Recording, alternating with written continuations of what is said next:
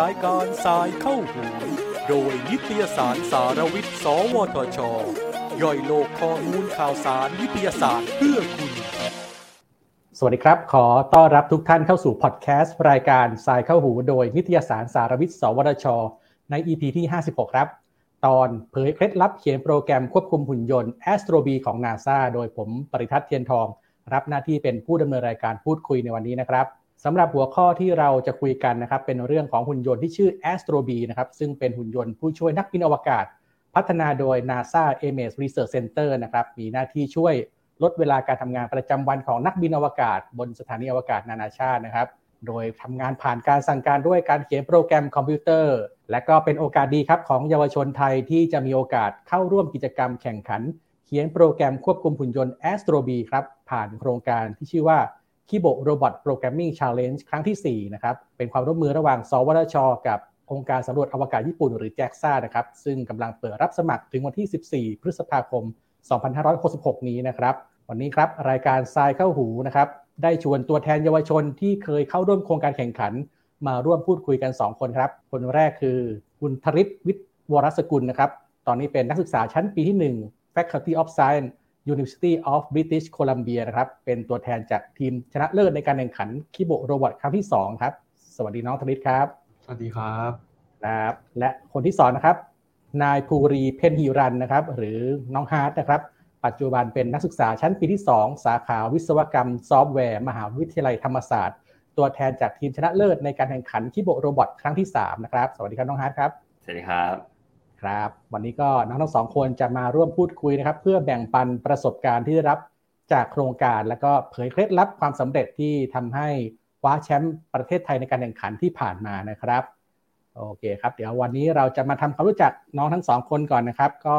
รบกวนน้องธริศกับน้องฮาร์ดช่วยแนะนำตัวให้กับคุณผู้ชมได้รู้จักหน่อยนะครับ ว่าตอนนี้เรียนอยู่ที่ไหนแล้วและมีทำงานอะไรกันอยู่บ้างครับ เดี๋ยวขอเริ่มที่น้องฮาร์ดก่อนได้เลยครับ ครับ สวัสดีครับ ชื่อฮาร์ดครับ ชื่อจริงภูรีเบนิรันจากทีม Solar System T ครับ ปัจจุบันกำลังศึกษาอยู่ที่มหาวิทยาลัยธรรมศาสตร์ สาขาวิศวกรรมซอฟต์แวร์กำลังจะขึ้นปี 2 ครับ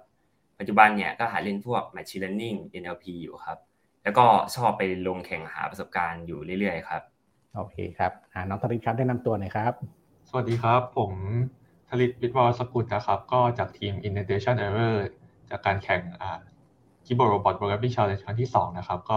ตอนนี้เพิ่งจบการศึกษาชั้นม .6 จากโรงเรียนอัสสัมชัญธนบุรีครับ แล้วก็กำลังจะไปศึกษาต่อที่ University of British Columbia ที่ประเทศแคนาดาครับ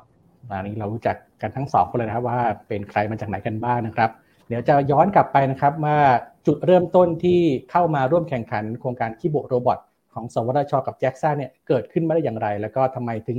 สนใจเข้ามาแข่งครับ ก็เดี๋ยวขอเริ่มที่น้องธนิตก่อนนะครับ เป็นรุ่นพี่จากการแข่งขันครั้งที่สองครับครับ ก็จริงๆคือ ปีปีที่ผมแข่งขันเนี่ยมันช่วงนั้นคือล็อกดาวน์เกือบหมดเลย แล้วก็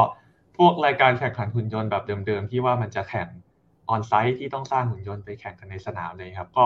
ยกเลิกกันเกือบหมด เพราะฉะนั้นผมอยู่บ้านก็ค่อนข้างว่างครับ ก็อยากจะหาอะไรที่เกี่ยวกับด้าน programming ทำเพราะว่าเดิมผมก็ชอบ programming เกี่ยวกับหุ่นยนต์อยู่แล้วครับ แล้วก็มาเจอโครงการนี้ก็เห็นแชร์กันมาในโซเชียลมีเดียครับ ก็เป็นใน Facebook ครับ ซึ่งก็เลยคิดว่าเออมันน่าสนใจดี เพราะว่าเป็นอะไรที่เราไม่เคยทำเป็นประสบการณ์ใหม่แบบในการเขียนภาษา Java แล้วก็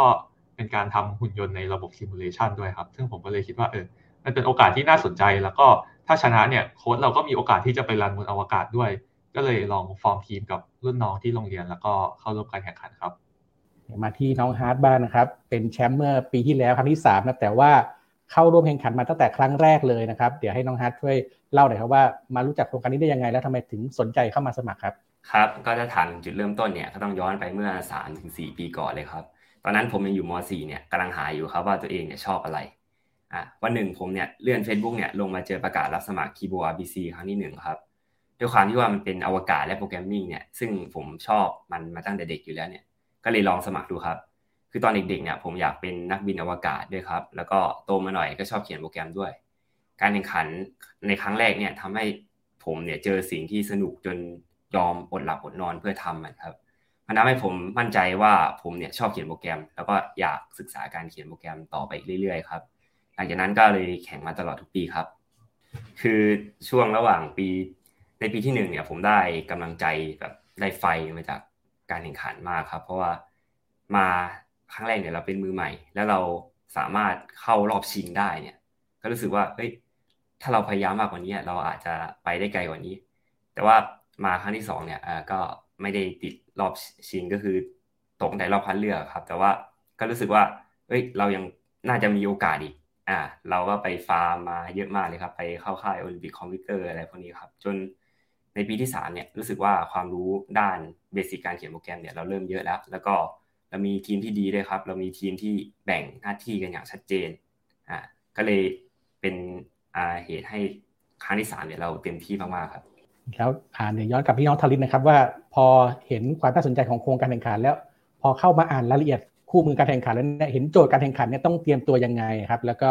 หัวใจสำคัญที่เขามาแข่งขันเขียนโปรแกรมควบคุมอุ่นยนต์แอสโตบีเนี่ยมันคืออะไรครับ ครับก็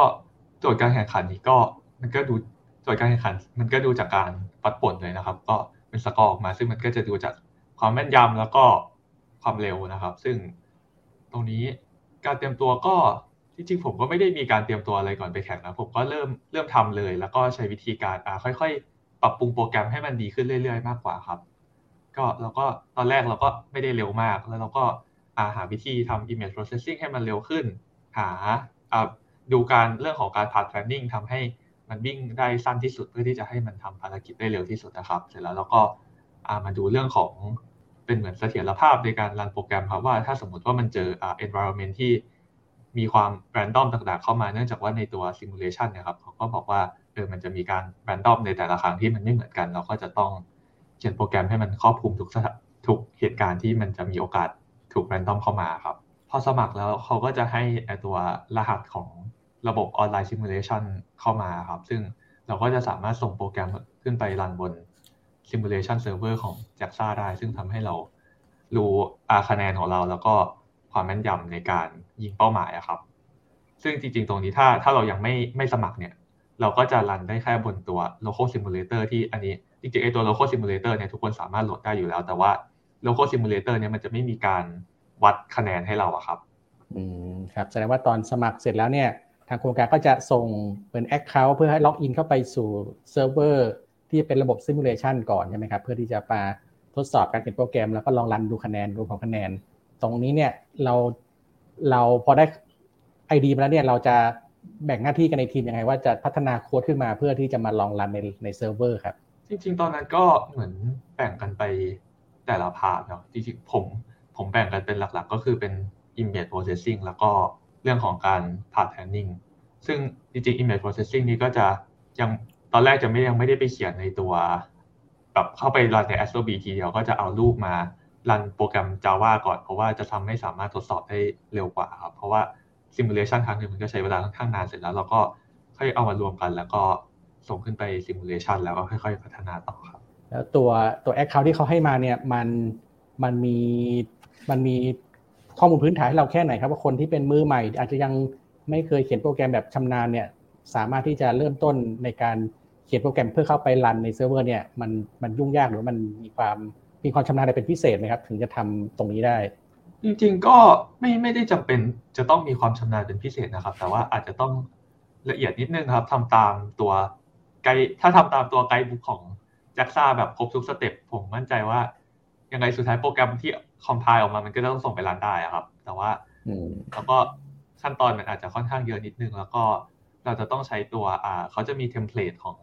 ตัวอ่า template ของ Android แอปพลิเคชันมาให้ครับ ซึ่งเราก็จะต้องใช้ template นั้นเพื่อที่จะให้สามารถส่งขึ้นไปรันบนตัว Astro B ได้ครับ ส่วนใหญ่ก็คิดว่าดูจากตัว sample sample ของ JAXA แล้วก็อ่าน document ของ JAXA ครับ ก็จะมีพวก API ต่างๆบอก แล้วก็ part อื่นก็ search ได้ในอินเทอร์เน็ตครับ พวก image processing ก็ดูแบบพวก library OpenCV ก็มี documentation อยู่ครับอืมครับ ถ้ายังไม่ชำนาญก็แนะนำว่าอ่าน documentation เยอะๆครับ ก็จะได้ความรู้มาทำได้โอเคครับ ทีนี้มาฝั่งของน้องฮาร์ดบ้างทีม Solar System นี่ ก็คือตั้งแต่ปีแรกเนี่ยยังไม่ใช่ Solar System นะเป็นทีมอื่น เป็นทีมที่สมัยมัธยมก่อนครับช่วยเล่าย้อนไปว่าตั้งแต่ปีหนึ่งจนถึงปีที่สามเนี่ยมีเห็นโจทย์การแข่งขัน แล้วต้องเตรียมตัวยังไงครับ แล้วก็ หัวใจสำคัญในการแข่งขันที่น้องฮาร์ดได้พบเนี่ยมันคืออะไร แล้วก็สามารถที่จะทำให้ภารกิจสำเร็จได้ยังไงครับ ผมขอฝากเป็นหัวใจสำคัญในการแข่งขัน และเตรียมตัวที่จะทำให้สามารถทำภารกิจได้สำเร็จนะครับ แล้วก็ได้คะแนนสูงๆครับ ซึ่งเดี๋ยวผมจะยกตัวอย่างเป็นการ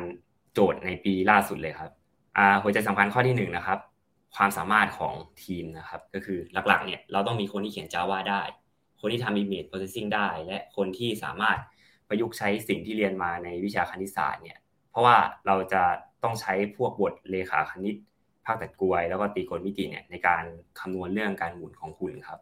ซึ่งโดยส่วนใหญ่แล้วเนี่ยการหมุนของหุ่นเพื่อยิงเป้าหมายเนี่ยมักจะใช้เวลาน้อยกว่าการเลื่อนหุ่นไปจนเลเซอร์เนี่ยอยู่ตรงกับเป้าหมายครับ ซึ่งยิ่งเวลาเหลือเยอะเนี่ยยิ่งดีครับ เพราะว่ามันจะถูกนำมาคิดเป็นคะแนนด้วยทำให้ทีมเนี่ยที่สามารถหมุนหุ่นเพื่อยิงเลเซอร์ได้เนี่ยก็จะมีโอกาสที่จะทำคะแนนได้มากกว่าครับ 2เนี่ยจะเป็นเรื่องของเวลาความแม่นยำและความถูกต้องครับ ก็คือนอกจากการที่จะยิงเลเซอร์ใส่ target ที่มีสถานะ active ที่ถูกสุ่มขึ้นมาในแต่ละตาให้ถูกต้องแล้วนะครับ ของปีนี้ ยังต้องยิงให้โดนวงกลมเนี่ยเพื่อให้ได้คะแนน max ใน target นั้นๆไปด้วยครับโดนวงกลมเนี่ยคืออยู่ในวงกลม หรือว่าอยู่ที่เส้นขอบของวงกลมก็ได้ครับ แต่ว่าถ้าอยู่ในส่วนอื่นของกระดาษที่แปะ target ไว้ครับ ก็จะได้คะแนนแค่บางส่วน สุดท้ายจะเป็นการสแกน QR code เนี่ยเพื่อรับรหัสที่ถูกต้องสำหรับใช้ในการ report mission complete ครับเพื่อจบเกม ซึ่งสำหรับทีมที่ได้คะแนนสูงๆนะครับเขาก็คงจะทำพวกนี้ได้เต็มหมดอยู่แล้วครับ ดังนั้นอะก็จะมาเฉือนกันที่เวลาอยู่ดีครับ ดังนั้นการออ t ติไมซ์เวลาเนี่ยให้จบภารกิจได้เร็วมากที่สุดเนี่ยจะเป็นหนทางสู่ชัยชนะครับ โดยสิ่งที่เราสามารถออ t ติไมซ์ได้ก็เช่น เส้นทางการเดินหุ่น เทคนิคการทำ image processing เป็นต้นครับ อย่างปีที่แล้วเนี่ยคะแนนเต็มเนี่ยจะอยู่ที่150คะแนนใช่ไหมครับ ซึ่งพอทีมผมเนี่ยทำทุกอย่างผ่านหมดแล้วเนี่ยแต่ว่ายังไม่ได้ออ t ติไมซ์เรื่องเวลาเนี่ยคะแนนเนี่ยจะติดอยู่ที่ประมาณ143ถึง144ครับ ผมก็เลยขีดเส้นขั้นไว้ว่าถ้าทีมไหนเนี่ยสามารถทำคะแนนเลย145ได้ทีมนั้นน่าจะเป็นแชมป์สุดท้ายเนี่ยทีมเราเนี่ยทำการเปลี่ยนเส้นทางการเดินหุ่นใหม่ทั้งหมดเลยครับปีที่แล้วเนี่ยจุดเริ่มต้นกับจุดสิ้นสุดเนี่ยมันอยู่ใกล้ ๆ กัน แต่ว่าอยู่ห่างจากทาร์เก็ตมากเลยครับ ซึ่งมันจะเสียเวลาในการเดินไปกลับครับ แผนใหม่ของพวกผมเนี่ยก็เลยสั่งให้คุณเนี่ยเดินไปที่จุดสิ้นสุดตั้งแต่แรกเลยครับ แล้วก็ทำ image processing จากจุดนั้นครับ ก็คือทำจากระยะไกลมาก จนไม่สามารถสแกน AR tag เนี่ยที่อยู่ที่ target ได้ เราเลยเปลี่ยนเทคนิคการทำ image processing เลยครับ ก็คือเราไม่สแกน AR tag แต่ว่าเรามา detect รูปร่างของ AR tag ที่มันเป็นรูปสี่เหลี่ยมจัตุรัสกับ target เนี่ยที่มันเป็นรูปวงกลมแทน ซึ่ง สามารถทำจากระยะไกลได้ไหวครับทำให้เราเนี่ยสามารถลดเวลาที่ใช้เนี่ยลงไป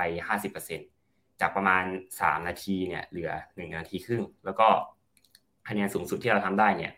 ก็จะอยู่ที่ประมาณร้อยสี่สิบเจ็ดครับ โดยเฉลี่ยจะได้ประมาณร้อยสี่สิบห้าแต่ว่าถ้าไปดูผลคะแนนของปีที่แล้วเนี่ยทีมผมจะได้แค่ร้อยสี่สามจุดห้าเก้าครับ เพราะว่าการที่คะแนนเนี่ยจะคิดจากรอบที่แย่ที่สุดจากการรันสิบครั้ง แต่ว่าในปีนี้เนี่ยจะเปลี่ยนเป็นคิดจากคะแนนเฉลี่ยจากการรันสิบครั้งแทนครับ แล้วก็ข้อสุดท้ายนะครับ เป็นข้อที่สำคัญมากๆ ก็คือการเรียนรู้แบบทีมครับ จากที่กล่าวไปสองข้อข้างต้นนะครับว่าเราก็จะรู้แล้วว่าทีมเนี่ยต้องมีหน้าที่อะไรบ้าง และต้องทำยังไงถึงจะได้คะแนนสูงๆครับ แต่ว่าคราวนี้เราก็ต้องมาแบ่งหน้าที่กันในทีมครับว่า บางคนเนี่ยมีสิ่งที่ถนัดอยู่แล้ว บางคนก็อาจจะแข่งครั้งแรกเป็นมือใหม่ ก็เลยต้องมีการเรียนรู้แบบทีมครับ ในเวลาที่จำกัดเนี่ย เราเนี่ยไม่ต้องรู้ทั้งหมดทำเป็นทุก ๆ อย่างในคนคนเดียวครับ แต่เราเนี่ยพยายามเรียนรู้ในส่วนที่ตัวเองเนี่ยต้องรับผิดชอบก็พอ แล้วก็เอามาแชร์กันภายในทีมครับแนะนำว่าให้ช่วยกันอ่านโปรแกรมมิ่งเมนวลกับรูบุ๊กตามที่น้องทลิตแนะนำครับ คือเขาเขียนไว้ละเอียดมาก แล้วก็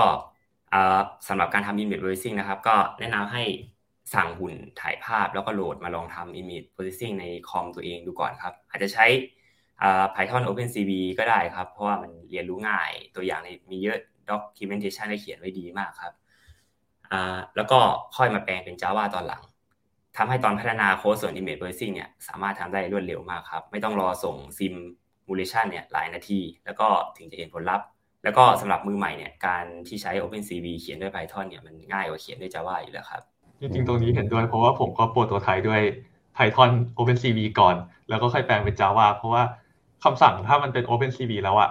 คำสั่งคล้ายกันมาก เราก็แค่เทียบ documentation แล้วก็เปลี่ยนคำสั่งได้เลยอ๋อแล้วก็จริง ๆ เห็นด้วยเหมือนกันเรื่องเรื่องของเวลา เพราะว่าสุดท้ายผมรู้สึกว่าพยายามทำให้มันแม่นยังไงอะ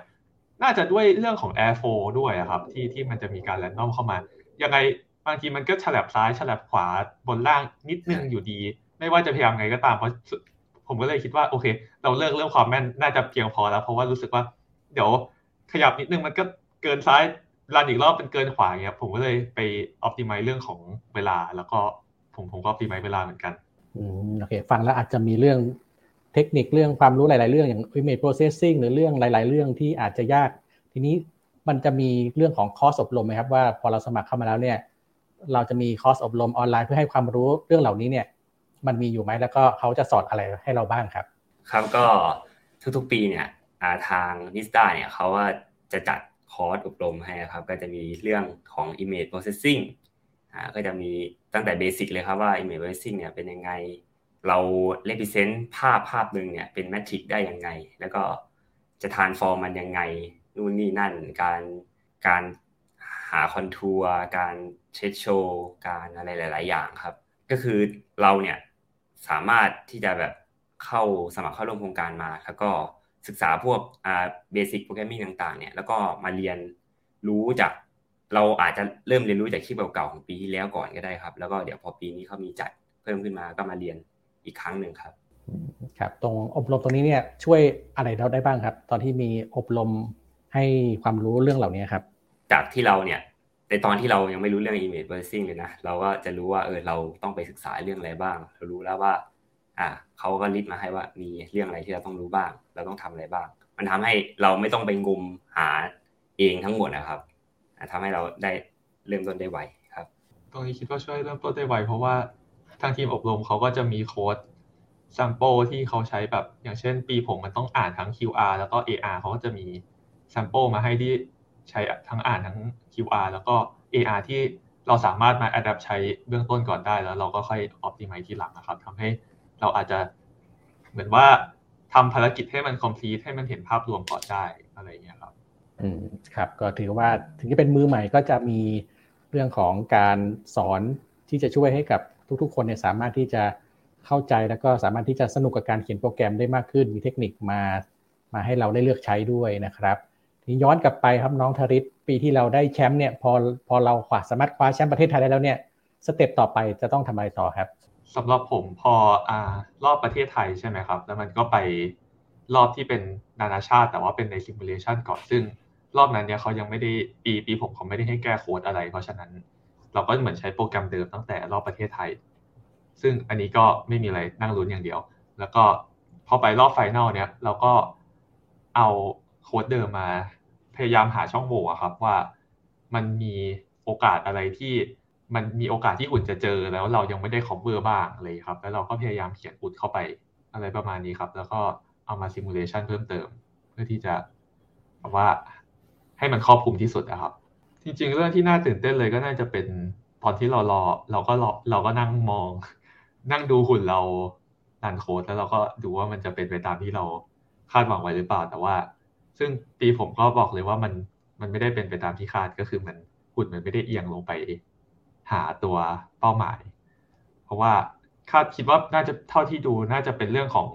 มุมกล้องที่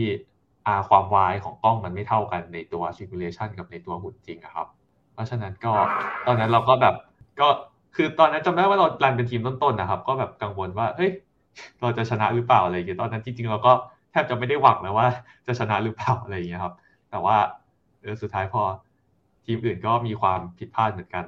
ซึ่งพอโดยรวมออกมาแล้วเนี่ยคะแนนเรายังได้เยอะกว่าอยู่ครับซึ่งก็เป็นการแข่งขันที่ใช้โค้ดเนี่ยเราไปรันบนสถานีอวกาศจริง ๆ เลยใช่ไหมครับช่วงนั้นจะมีนักบินอวกาศที่มาเป็นเหมือนกรรมการอยู่บนสถานี แล้วก็สื่อสารกับเราด้วยใช่ไหมครับ ใช่ครับเขาก็ทำหน้าที่ช่วยควบคุมการแข่งขัน แล้วก็ดูแลตัวหุ่นที่อยู่บนไอเซนครับ หลังจากนั้นก็มีสื่อต่างๆมาสัมภาษณ์อยู่หลายสื่อเหมือนกันนะครับ แล้วก็ ก็เป็นที่รู้จักในโรงเรียนอะไรอย่างนี้ครับ แล้วก็รู้สึกว่าเหมือนโรงเรียนก็จะมีการสนับสนุนทางด้านการเขียนโปรแกรมอะไรมากขึ้นครับ ก็ถือว่าเป็นสิ่งที่ทำให้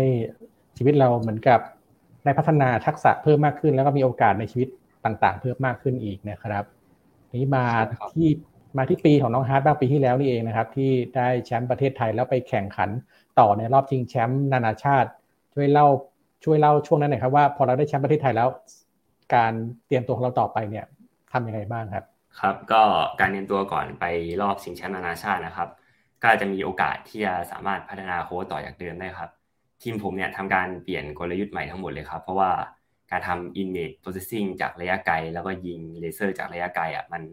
มันเสี่ยงเกินไปที่จะไปทำบนสภาพแวดล้อมบนสถานีอวกาศนานาชาติครับ ก็เลยเปลี่ยนมาใช้เป็นกลยุทธ์แบบทำ image processing จากระยะใกล้เหมือนเดิมครับ แล้วก็จะมีเรื่องของการเตรียมพวกเสียงของเรากับเพื่อนที่จะเปิดตอนรันคำสั่ง Mission Complete ด้วยครับ ก็จะได้เล่นเสียงของเราบนสถานีอวกาศครับ ก็มีความรู้สึกแบบว่าตื่นเต้นมากๆที่แบบได้เห็นนักบินอวกาศ ได้เห็นด้านในของสถานีอวกาศจริงๆเนี่ยแล้วก็ได้เห็นหุ่นที่กำลังทำงานตามโค้ดที่เราเขียนเอาไว้เนี่ยพัฒนากันมาหลายเดือนเนี่ย แต่ก็รู้สึกกดดันนะครับ เพราะว่า กลัวผลลัพธ์เนี่ยจะออกมาไม่ดีอ่าเพราะว่าอ่าแต่สุดท้ายเนี่ยเราก็ยอมรับมันได้ครับว่า เพราะว่าเราทำมันมาเต็มที่แล้วแล้วน้องฮาร์ดได้มีการวิเคราะห์ไหมครับว่ามันเกิดอะไรขึ้นในรอบชิงแชมป์เอเชียว่าผลคะแนนมันอาจจะไม่เป็นอย่างที่เราตั้งใจเอาไว้ครับ ครับก็เกิดจากความต่างของสภาพแวดล้อมระหว่างไอตัว simulation กับตัวสภาพแวดล้อมจริงอะครับปัญหาของทีมเราเนี่ยมันเกิดมาจากการที่ว่าตัว image processing เนี่ยพอคำนวณออกมาแล้วเนี่ย มันเยื้องออกไปทางใดทางหนึ่งเล็กน้อยครับผมจำไม่แน่ใจว่าทางไหนแล้ว แต่ว่าทำให้ยิงเลเซอร์เนี่ยคาดเป้าไปแค่นิดเดียวเองครับ อีกนิดเดียวมันจะเข้าเป้าแล้ว แล้วก็เราก็จะได้คะแนนส่วนนั้นมาลำดับเราก็จะพุ่งแบบสูงมากเลยนะลองไปคำนวณดู ซึ่งพอเราพลาดตรงนั้นแล้วเราก็เสียดายมากๆเลยแต่ว่าพอมาคิดดูอีกทีหนึ่งคือ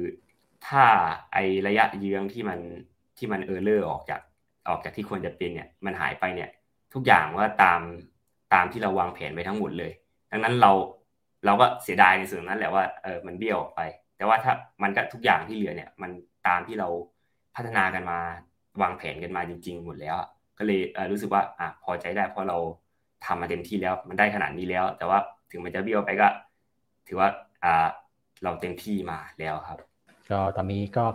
มีโอกาสที่จะมาแก้ตัวในปีนี้ครับการแข่งขันครั้งที่ 4 ก็มีโอกาสที่จะได้ สมัครเข้าร่วมกันอีกครั้งหนึ่งนะครับ ทีนี้มาถึงเรื่องของอนาคตบ้างนะครับ ว่าน้องธาริศนี่ก็ตอนนี้จบม .6 จากโรงเรียนอสัมชัญธนบุรีแล้วกำลังไปศึกษาต่อที่ประเทศแคนาดาระดับปริญญาตรี น้องธาริศช่วยเล่าอนาคตให้ฟังหน่อยครับว่าตอนนี้จะต้องไปเรียนเรื่องอะไรแล้วยังสนใจเกี่ยวกับเรื่องการเขียนโปรแกรมอยู่อีกไหมครับ ก็สนยังสนใจเรื่องการเขียนโปรแกรมอยู่ครับ ก็ตั้งใจว่าเดี๋ยวจะไป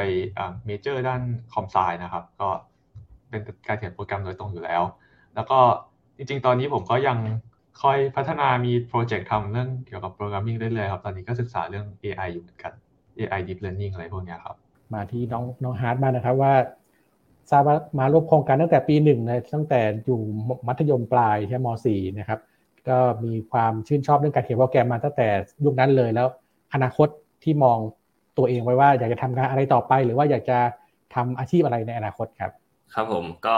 ผมเนี่ย ก็คงจะเดินต่อไปในสายกับการเขียนโปรแกรมนี้แน่นอนครับ แต่ว่าสายนี้เนี่ยมันมีเรื่องให้ศึกษาเยอะเลยครับ ผมก็ยังไม่ได้เลือกว่า ผมจะทำอะไรเป็นหลักแน่นอน แต่ว่าตอนนี้ผมอยู่กับพวก machine learning พวก NLP เนี่ยแต่แบบผมก็มีแผนไว้แล้วด้วยว่าหลังจากเรียนในพวกนี้เสร็จเนี่ยผมก็จะไปเรียนพวกแบบเกม development พวก cyber security อะไรพวกนี้ต่อครับ ซึ่งก็เลยยังไม่ได้ตัดสินใจว่าเออในอนาคตเนี่ยจะเอาสายไหนเป็นสายหลัก อ่าแต่ว่าอนาคตเนี่ยคิดไว้ว่าแบบอยากสอนเขียนโปรแกรมเลยครับ แบบเป็น VTuber สอนเขียนโค้ดอะไรประมาณนี้ครับ อืมโอเคครับ ก็ได้ฟังเกี่ยวกับมุมมองประสบการณ์นะครับ ของน้องธริศและก็น้องฮาร์ดมาแล้วนะครับ ช่วงนี้อยากจะให้ทิ้งท้ายด้วยการเชิญชวนนะครับ เพื่อนๆน้องๆ ให้มาสมัครเข้าร่วมการแข่งขันโครงการ Kibo Robot ในปีนี้นะครับเดี๋ยวเริ่มที่น้องธริศก่อนเลยนะครับ ว่าชวนเพื่อนๆมาสมัครในปีนี้ครับ ทุกคนที่สนใจนะครับ ผมก็อยากให้เข้ามาลอง แข่งขันดู เพราะว่าคือการแข่งขันนี้ก็เข้าร่วมฟรีไม่ต้องเสียค่าใช้จ่าย แล้วก็ไม่ได้จำเป็นจะต้องซื้ออุปกรณ์หรือมีอะไรเลย มีแค่เรื่องอะไรความตั้งใจกับคอมพิวเตอร์เครื่องหนึ่งนะครับ เราก็แล้วถ้าเกิดเราตั้งใจเขียนโปรแกรมดีๆรันเทสรันอะไรเยอะๆ แล้วก็ทำโปรแกรมได้ดีเนี่ย เราก็มีโอกาสที่จะได้ส่งโค้ดเราไปบนอวกาศแล้ว เป็นคือผมคิดว่าเป็นโอกาสที่ดีมาก เพราะว่าเหมือนเราไม่ต้องลงทุนอะไรเลยครับ โอกาสนี้เราแค่มีความตั้งใจเราก็สามารถแบบมีโอกาสที่ โค้ดเราจะถูกไปรันใน ASS ได้ ก็ทุกคนนะครับสำหรับทั้งมือใหม่แล้วก็คนที่เขียนโปรแกรมเป็นแล้วเนี่ย ผมคิดว่า document ของทาง JAXA เนี่ยมี support อะไรค่อนข้างครบ เพราะฉะนั้นจริงๆก็ยังไม่ต้องเป็นมือโปรก็สามารถเข้ามาศึกษาได้ครับ ครับ น้องฮาร์ดครับ เชิญชวนเพื่อนๆ พี่ๆ น้องๆ ครับ มาร่วมการแข่งขันในปีนี้ด้วยกันครับ ครับผมก็ถึงเพื่อนๆ ทุกคนนะครับ โครงการคีย์บอร์ดบีซีครั้งที่ 4 เนี่ย เปิดรับสมัครถึงวันที่ 14 พฤษภานี้ครับ ก็ มาสมัครกันเยอะๆนะครับ มาลองลดระยะห่าง มาลองหาโอกาสที่จะลดระยะห่างระหว่างสถานีอวกาศนานาชาติครับตัวเราเนี่ยลงดูครับเราอาจจะคิดว่าสถานีอวกาศหรือว่าอวกาศอะไรพวกนี้เนี่ยมันอยู่ไกลจากเรามาก ไม่สามารถเอื้อมถึงได้ไหมครับ แต่ว่าถ้าได้มาลองรายการนี้ดูครับ ลองทำให้เต็มที่ลองมาฝึกเขียนโปรแกรมลองมาทำ image processing เนี่ยไม่แน่นะครับ เราอาจจะได้ลดระยะห่างระหว่างสถานีอวกาศนานาชาติกับตัวเราเนี่ยลงมาก็ได้ครับ ก็มาสมัครกันเยอะๆนะครับ แล้วก็มาเอ็นดูน้อง s อ b กันเยอะๆด้วยครับ โอเคครับ วันนี้ก็ต้องขอขอบคุณนะครับ น้องธลิตและก็น้องฮาร์ดมากนะครับ ที่มาร่วมพูดคุยเพื่อแบ่งปันประสบการณ์ที่ได้รับจากโครงการนะครับ แล้วก็ได้มาเผยเคล็ดลับนะครับ ความสำเร็จที่ทำให้ได้แชมป์ประเทศไทย แล้วก็ได้มีโอกาสที่จะสร้างประสบการณ์ในชีวิตเพิ่มเติมนะครับวันนี้ก็ต้องขอบคุณน้องทั้งสองคนมากนะครับขอบคุณนะครับ แล้วก็ขอเชิญชวนนะครับ เยาวชนนะครับ ทุกระดับชั้นการศึกษาจนถึงระดับปริญญาตรีนะครับ สามารถที่จะรวมทีมเข้ามาได้นะครับ มีสมาชิก 3-5 คนใน 1 ทีมนะครับ สมัครเข้าร่วมโครงการได้นะครับ สามารถที่จะไปดูรายละเอียดได้ที่เพจ Facebook นะครับ NSTDA Space Education นะครับ เพื่อที่จะดาวเข้าไปสมัครทางออนไลน์นะครับ แล้วเราก็จะได้รับ Account นะครับที่เป็น ID เพื่อที่จะเข้า login เข้าไปสู่เซิร์ฟเวอร์ของ j a x a เพื่อลองลองรันโค้ดของเรานะครับ สามารถที่จะรันได้ไม่จำกัดจำนวนครั้งนะครับ ก็เชื่อว่าอย่างน้องฮาร์ดน้องทริเนี่ยก็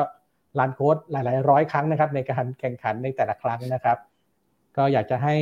ทุกๆคนได้มีโอกาสนะครับ ได้มาร่วมสนุกกันกิจกรรมโครงการนี้นะครับ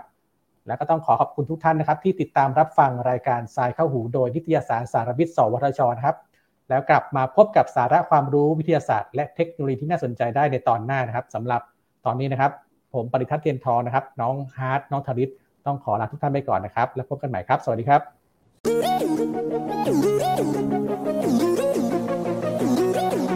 ติดตามรับฟังรายการทรายเข้าหู ได้ทุกวันอังคารทางนัสดาพอดแคสต์และแฟนเพจนิตยสารสารวิทย์